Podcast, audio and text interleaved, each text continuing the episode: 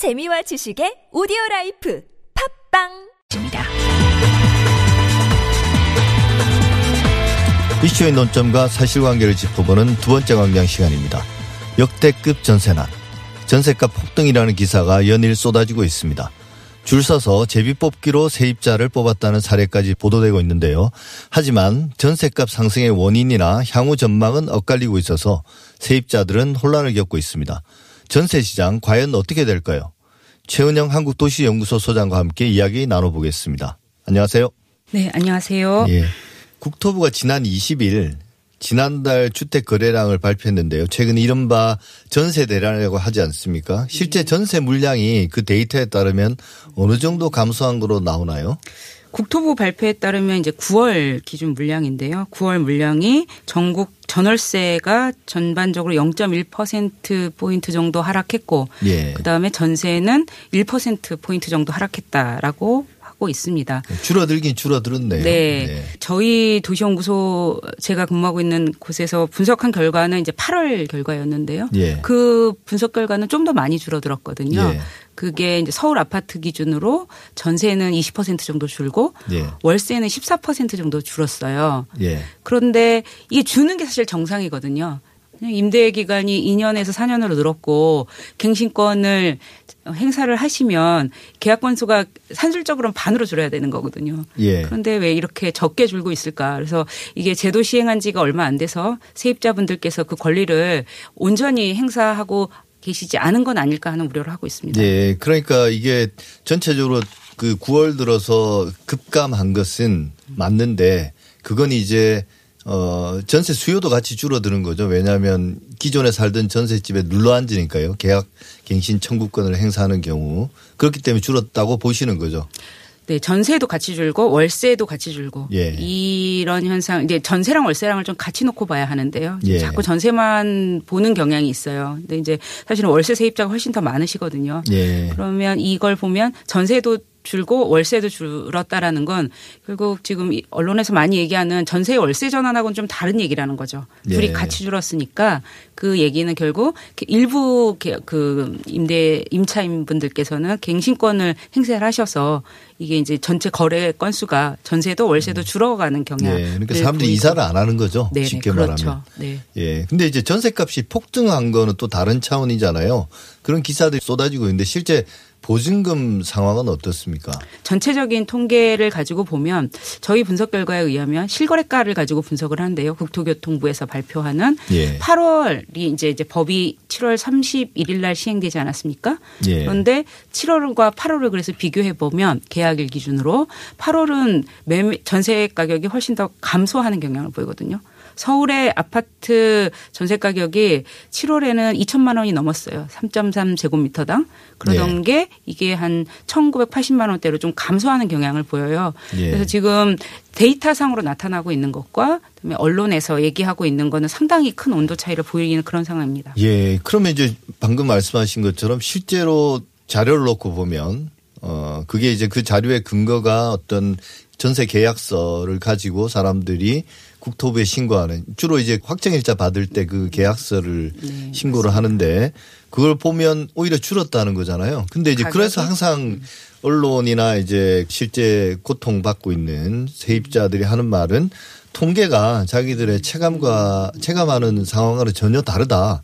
현장에서 와, 현장에 와서 봐봐라. 정말 그렇지 않다 이렇게 이야기하고 또 언론 보도도 그렇게 이어지고 있거든요. 이런 차이가 이제 왜 일어나고 있나요? 일단은 국토교통부의 실거래가 자료는 표본 자료가 아니에요. 다른 자료들과 달리 일반적으로 접하는 뭐 한국감정원이나 KB 자료 이런 것들은 다 표본 자료거든요. 예. 근데 이 실거래가 자료는 전국의 전체를 모은 거예요. 예. 저희가 그러니까 확정 일자를 받는 보증금을 보호받기 위해서 확정 일자를 받는 분들만 이제 들어온다라는 제한은 있습니다. 그래서 월세 같은 경우에는 보증금이 거의 없는 경우는 이 확정 일자를 안 하는 경우들이 있거든요. 필요성이 없죠. 예. 네네. 그런 것들을 빼면 이게 이제 전수 자료라고 하는데요. 예. 이 전수 자료이기 때문에 이거는 전체 그림이거든요. 예. 그래서 이거 뭐 표본에 의한 왜곡도 없고 이 자료 기준으로 볼 때는 전세 보증금이 오히려 감소한 7월과 8월 사이에 이렇게 예. 나타나는데요.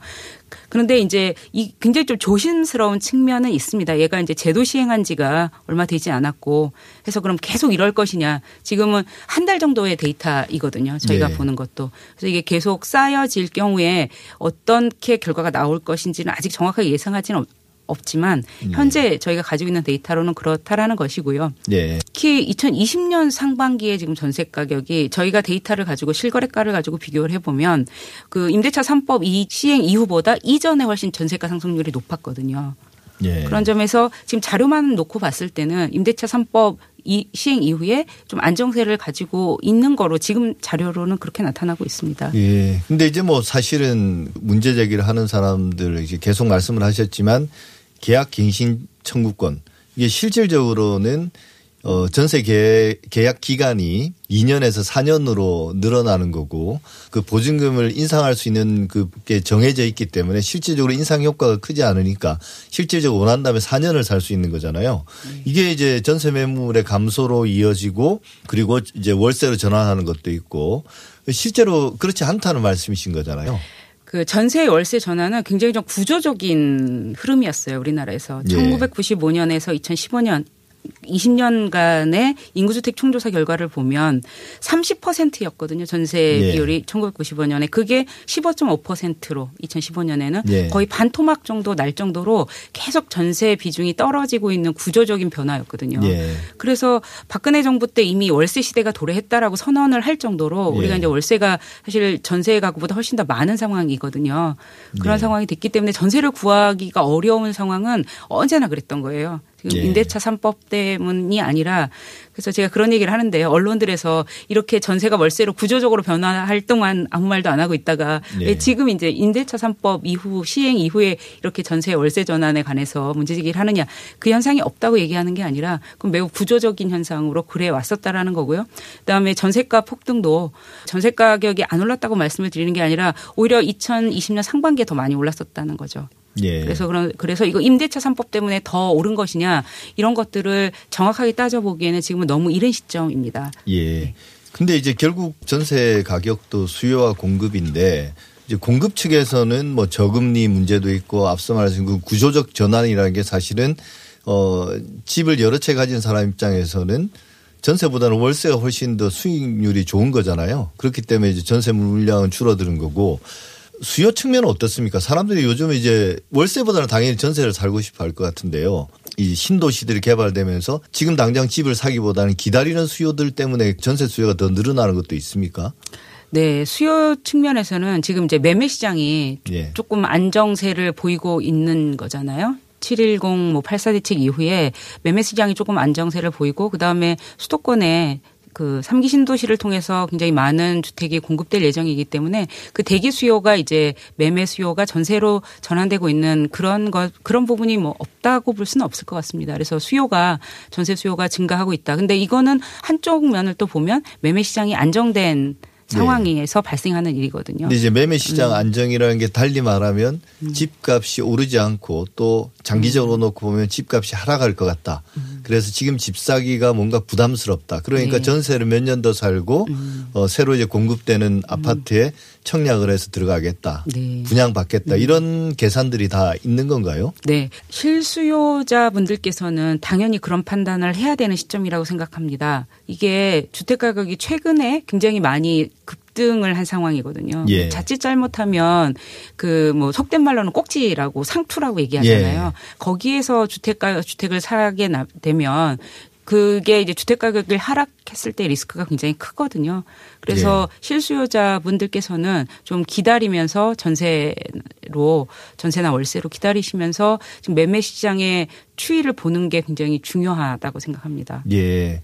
그래도 이제 뭐 결국은 전세 시장에 대한 불안감이 그 원인이 무엇이든지 간에 불안감이 좀 커지다 보니까 뭐 김현미 국토부 장관도 좀 그 사과를 하기도 했고요. 국정감사장에서 또 홍남기 경제부총리 겸 기획재정부 장관도 또 이제 여러 구설에 많이 올랐지 않습니까? 근데 이제 이분께서 내년 2월 정도면 전세 시장도 안정될 것 같다 이런 전망을 내놨거든요. 근데 어떤 그 근거로 이렇게 예, 예측을 하고 있는 건가요?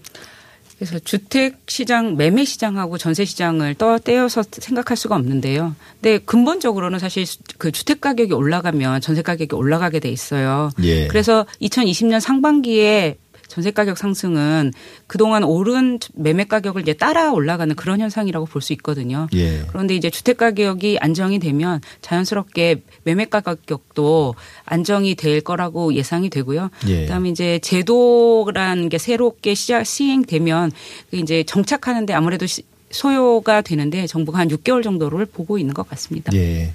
근데 이제 앞서 말씀하신 것처럼 구조적 전환 말씀하셨는데 이런 방향으로 쭉 나가다 보면 전세가 결국 소멸할 것이다. 이런 이제 이걸 우려라고 해야 될까요? 걱정인가요? 아니면 그냥 어떤 예측은 그렇게 나오고 그래서 이제 전세를 소멸시키는 것이 전세 대책 아니냐 이런 비판도 나오고 있는데요. 이런 구조적 전환의 어떤 끝은 어떻게 되는 겁니까? 이제 우리나라도 다른 나라- 나라들처럼 전세라는 게 없어지는 건가요? 그게 지금 이자율이 기준 금리가 지금 0.5%인데요. 우리가 이런 상황을 상상하지 못했었잖아요. 근데 예. 그러면 이자가 그럼 계속 이자율이 지금처럼 낮을 것이냐? 이렇게 영에 각 수렴할 것이냐 이 예. 상황이 바뀐다면 전세의 월세 전환은 속도가 바뀔 수도 있습니다. 예. 그리고 사실 제가 아까 2015년 인구주택 총조사 결과까지를 말씀드렸는데 2020년 결과는 지금 이제 11월 1일부터 조사를 시- 시행할 예정이거든요. 통계청에서. 예. 2020년 결과는 우리가 전세 비중이 얼마나 더 감소했는지 알 수가 없는데요. 근데 굉장히 좀 이상했던 현상은 2016년부터는 전세가 차지하는 비율이 줄어들지 않았어요. 거래에서. 예. 그 갭 투자 갭 때문에. 투자 때문인 예. 거죠. 그러니까 지금까지 중에서 역대 전세 비율이 가장 낮았던 건 2016년이거든요. 예. 2017년, 2018년, 2019년 계속 전세가 월세보다 원래 6대 4 정도라고 생각하시면 되는데요.